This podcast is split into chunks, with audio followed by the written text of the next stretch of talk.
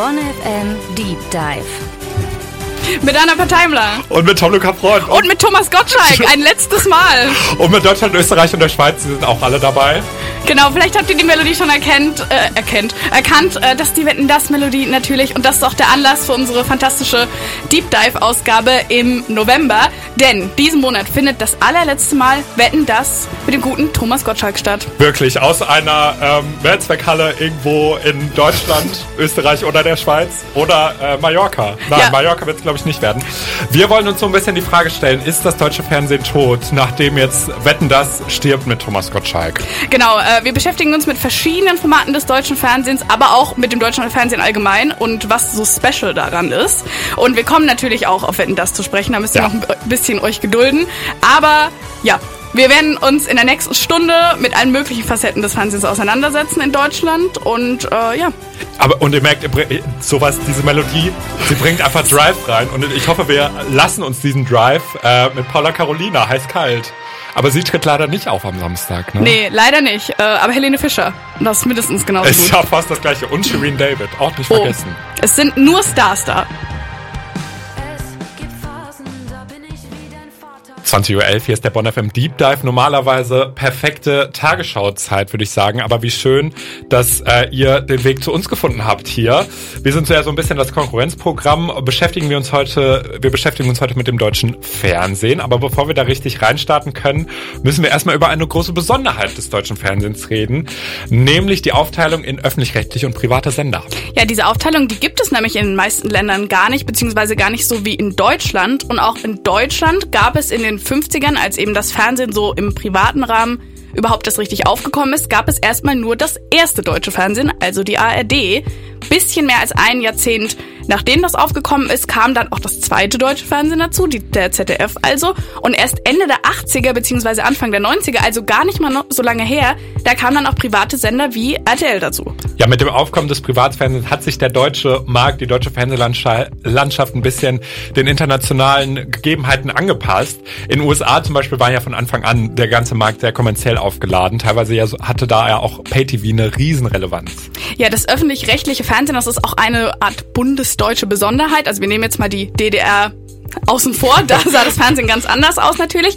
Aber in der BRD ist das Prinzip des öffentlich-rechtlichen Fernsehens tatsächlich auch schriftlich festgelegt, nämlich im Rundfunkstaatsvertrag.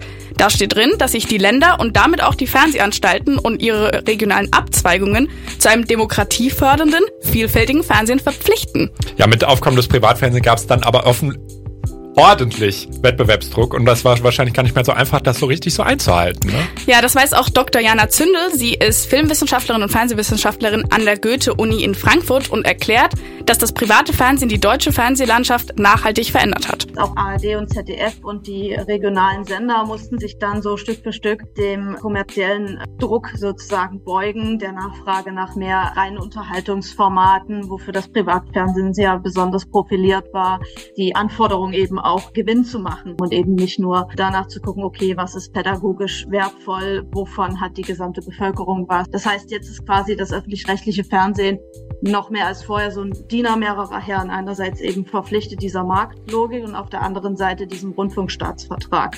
Aber nicht nur das Konzept vom Privatfernsehen hatte in den letzten Jahren einen krassen Einfluss auf die deutsche Fernsehgeschichte, sondern auch Angebote von Streaming-Plattformen wie Netflix, Amazon Prime, Disney+, you name it. Das hat auch ganz schöne Spuren hinterlassen. Darüber wollen wir auch noch in der Sendung sprechen natürlich, aber zuerst, wie ihr schon an diesem Tag gemerkt habt, wir schauen in die Historie und dazu passen natürlich auch die Buggles, Video Killed the Radio Star hier im bonnFM Deep Dive.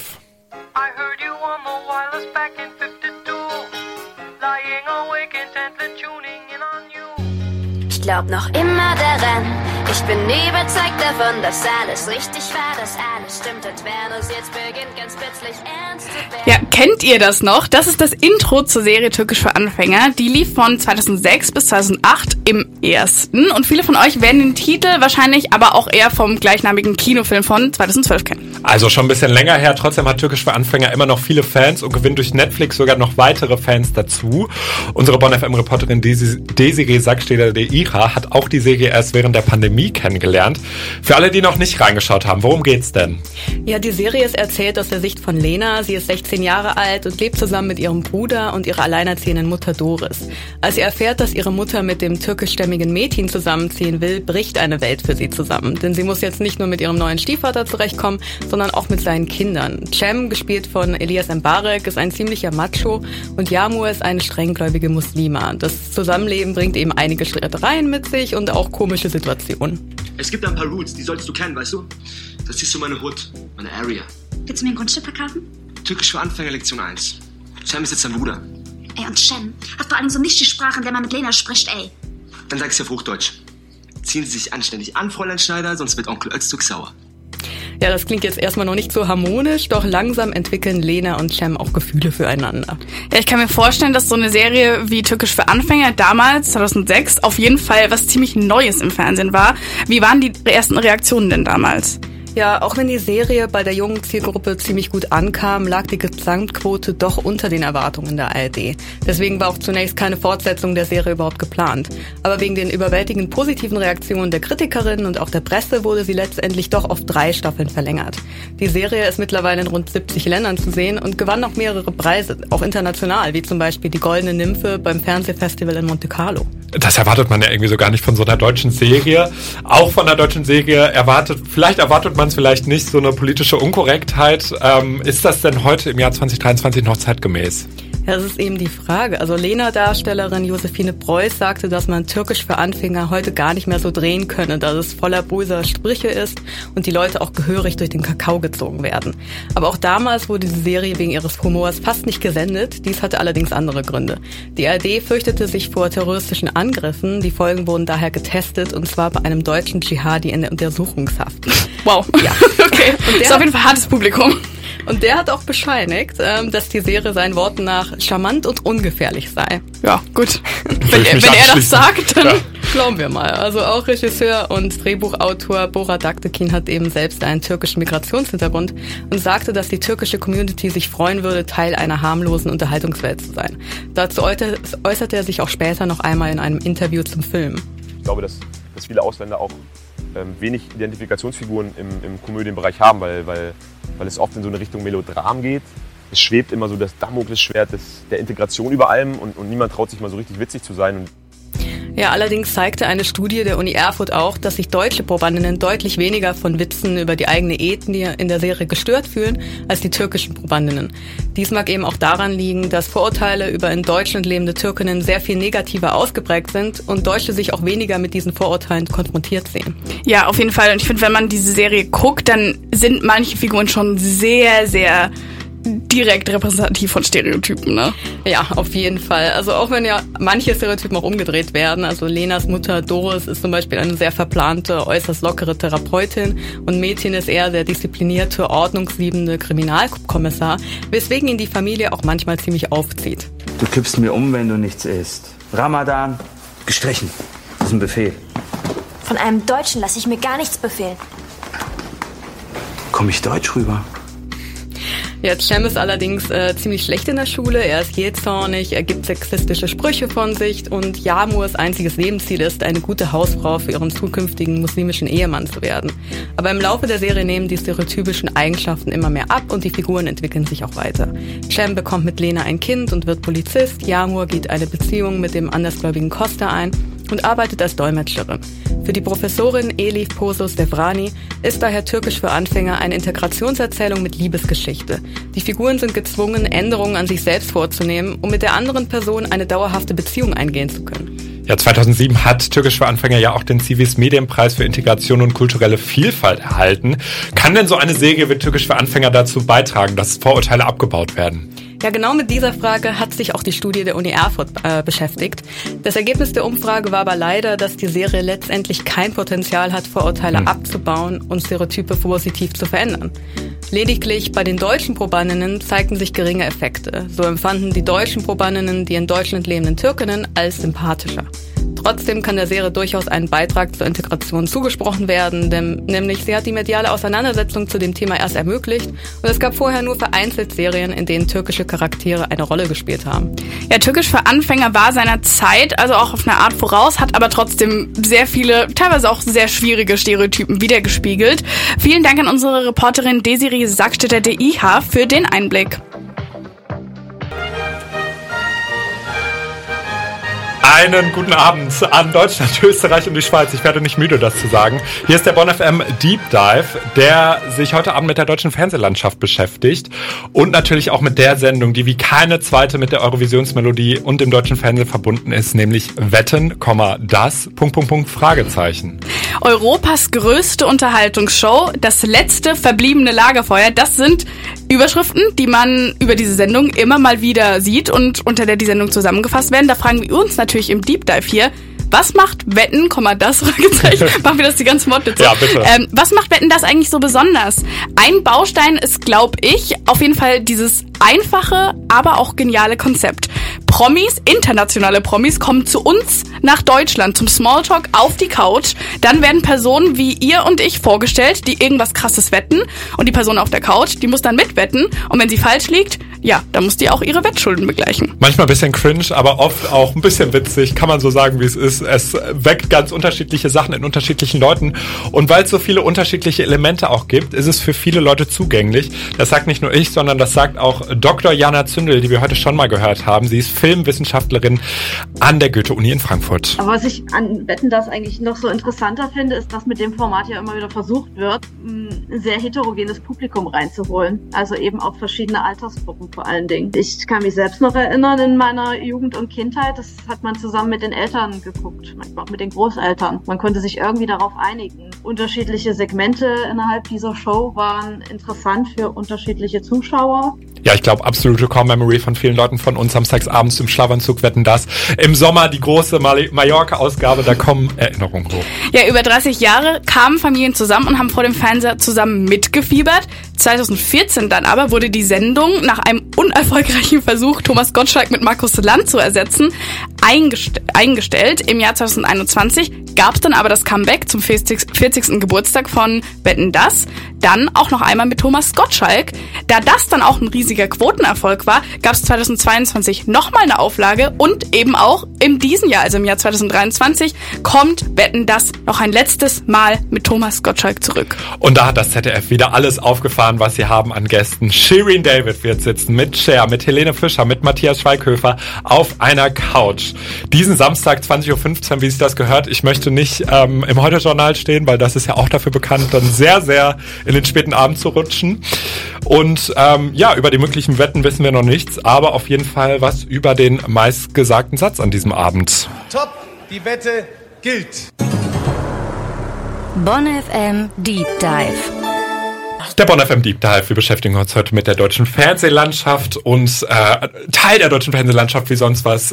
Wie Sand am Meer sind Quizze und wir haben da unser eigenes Fest für. bonnFM Quizfest. Ja, das bonnFM Quizfest. Heute mit unserer wunderbaren Quizmasterin Eileen Otte. Hallo. Sie wird uns jetzt gleich ein paar Intros raten lassen, hat sie gesagt. Sie hat ganz viele Intros mitgebracht und der liebe Tom-Luca und ich, wir werden gegeneinander antreten. Ja. Und ich würde sagen, off-air ist gerade schon eine Kampfansage seinerseits gefallen. Nee, das stimmt nicht. Deswegen bin ich sehr gespannt, wie dieses Quiz ausgeht. Ich tatsächlich auch. Ich freue mich, dass ich so tolle KandidatInnen jetzt vor mir habe. Dankeschön. Ich fühle mich durch diesen Jingle auch wie schon in so einer 60er-Jahre-Quiz-Show. Ich habe mich auch extra schick gemacht. Oh, das ist so toll. Hier ist Linda Demol.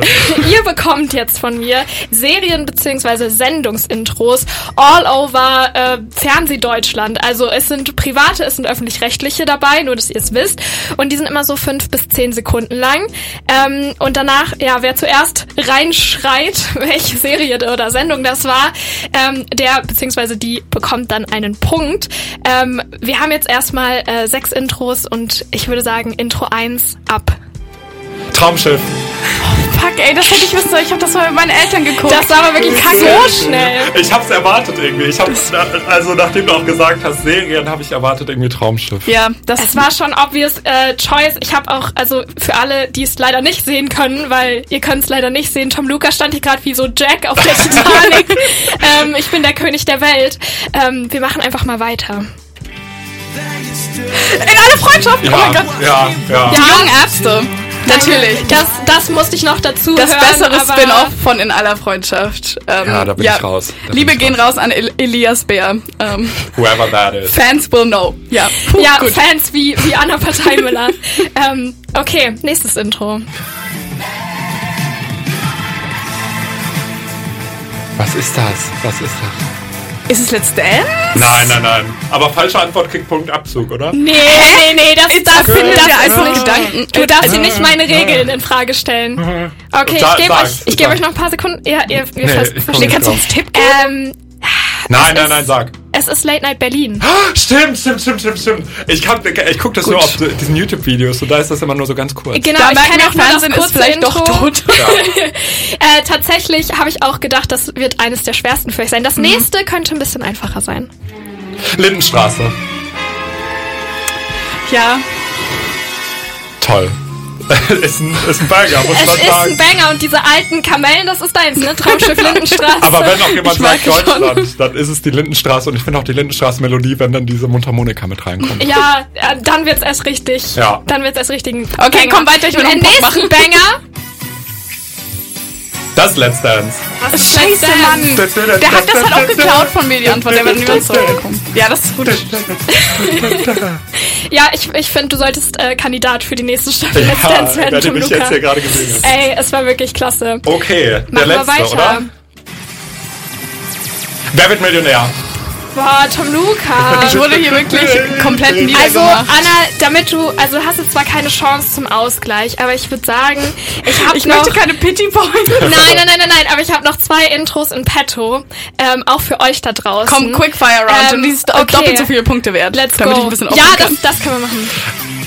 Shopping Queen. Oh, fuck! Guido Maria Kretschmer wäre so disappointed. Er wäre so disappointed. Oh, scheiße. Und wir haben noch eins, das letzte. Nee. Neomagazin. ZDF-Magazin. Das ist das ZDF-Magazin. Ja. Krass, das konsumiere ich halt wirklich nur auf YouTube, deswegen kenne ich das gar nicht, so dieses Intro. Also ich glaube, bei so Late-Night-Satire-Shows, da müsst ihr noch ein bisschen aufholen, was die nice. Du hast es erkannt, aber es hat schon ein bisschen gedauert. Ja, okay. Ja, wir müssen, glaube ich, doch nochmal den alten Fernsehapparat anknipsen. Ich würde sagen, ihr solltet nochmal in das lineare Fernsehen hineinschauen, wie man so schön sagt. In das lineare Programm. Vielen Dank, dass ihr mitgespielt habt. Ich hoffe, ihr da draußen habt auch fleißig mitgeraten und einen großen Applaus jetzt mal an unseren Sieger Tom-Luca. Ja, fair gewonnen. Darf ich mir einen Song wünschen? Ja, natürlich darfst du dir einen Song wünschen. Wie ich das gerade parallel gesagt habe.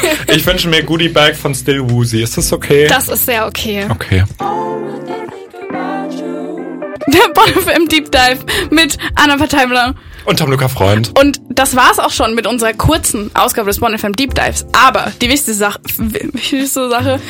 Sache fehlt natürlich noch, denn wir haben uns am Anfang der Sendung die Frage gestellt, ist das deutsche Fernsehen tot? Und ich würde sagen, es ist lebendig, aber auf eine andere Art, wie man vielleicht so denkt, dass es lebendig ist. Also diese großen Lagerfeuer, die wird es nicht mehr geben. Ich glaube, da müssen wir uns gar keine Illusionen mehr machen. Aber es gibt noch ein Fernsehen, es wird auch noch relativ lange ein Fernsehen geben. Genau, also vor allem dieses lineare Fernsehen, was man kennt, dass man sich wirklich vor den Fernseher setzt und dass das Programm einfach durchläuft. Das wird es auch weiterhin geben, denn es gibt ja immer noch ein Publikum. Meine Oma zum Beispiel, die guckt den ganzen Tag Fernsehen. Und die freut sich dann auch, dass um 20 Uhr jeden Tag die Tagesschau läuft und dass um 20.15 Uhr der Tatort läuft und dass ihr Leben dann auch ein bisschen so danach strukturiert ist. Okay, da und da kommen meine Serien dran und dann kann ich die auch gucken. Das ist schon ein Vorteil auch irgendwie. Ja, und ich glaube, bei uns ist es jetzt so, dass viele Leute keinen Fernseher als stationäres Gerät überhaupt haben und deswegen Fernsehen für sie nicht in Frage kommt. Aber ich glaube, sobald ein Fernseher dazukommt, guckt man schon mal eher nochmal Fernsehen, weil man sich mal so berieseln lassen möchte. Vielleicht kommt das auch noch so ein bisschen dazu. Eben, und es gibt ja auch nicht nur dieses lineare Fernsehen, sondern sehr viele Sachen, die im linearen Fernsehen laufen. Die gibt's ja mittlerweile auch auf Mediatheken. Deswegen obwohl ich keinen Fernsehanschluss habe, gucke ich trotzdem noch manchmal meine Serien, die ich normalerweise halt dann zu Hause mit meiner Mama auf der Couch geguckt hätte. Also die schließen sich ja schon irgendwie so dem ja, dem Geist der Zeit an. Und super kreative Ideen, ist egal, auf welcher Plattform sie landen. Sowas wie Wer steht mir die Show oder so, finde ich super kreativ. Und das gibt es ja auf vielen Plattformen. Das funktioniert genauso im Internet, wie es offline im linearen Fernsehen funktioniert. Aber man muss sagen, bitte Leute, seid mal ein bisschen kreativer, als jetzt nochmal Wetten, das aufzuerlegen. Bitte nochmal Thomas Gottschalk. Wir werden es natürlich trotzdem gucken. Natürlich. Allein damit man mitreden kann und allein damit ich Helene Fischer und Cher auf einer Couch sitze und Shirin David natürlich. Und man wird sie nicht unterscheiden können. Ja, und ich freue mich vor allem auf die Simultanübersetzung, die bei Cher stattfinden wird. Das gehört auch irgendwie dazu. Absolut. Was auch noch dazu gehört beim bonnFM Deep Dive, dass wir Danke sagen fürs Zuhören und aber auch, dass wir gleichzeitig sagen, meldet euch sehr gerne, falls ihr irgendwie Kritik oder Anregungen habt. Schreibt uns das gerne. Zum Beispiel bei Instagram, da heißen wir @bonnFM. Genau. Und hört natürlich die gesamte Folge, falls ihr die nicht ganz gehört habt, hört die gerne nach auf bonn.fm und schaltet gerne auch nächstes Jahr tatsächlich, wir setzen einen Monat aus, Schaltet da wieder ein, da widmen wir uns nämlich der großen Streaming-Frage. Jetzt haben wir über Fernsehen geredet, da muss man natürlich im nächsten Atemzug auch über Streaming reden und das werden wir nächstes Jahr machen. Bis dann! I wanna turn those blue